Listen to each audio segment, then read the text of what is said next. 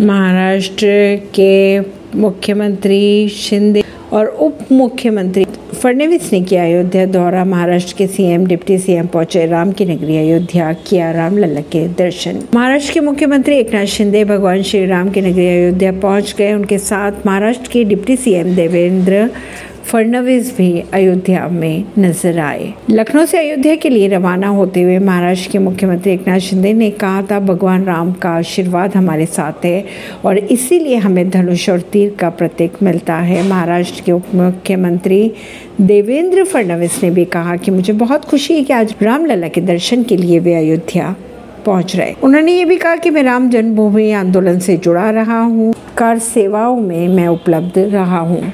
ऐसी ही खबरों को जानने के लिए जुड़े रहिए जनता सरिश्ता पॉडकास्ट से। परवीन दिल्ली से।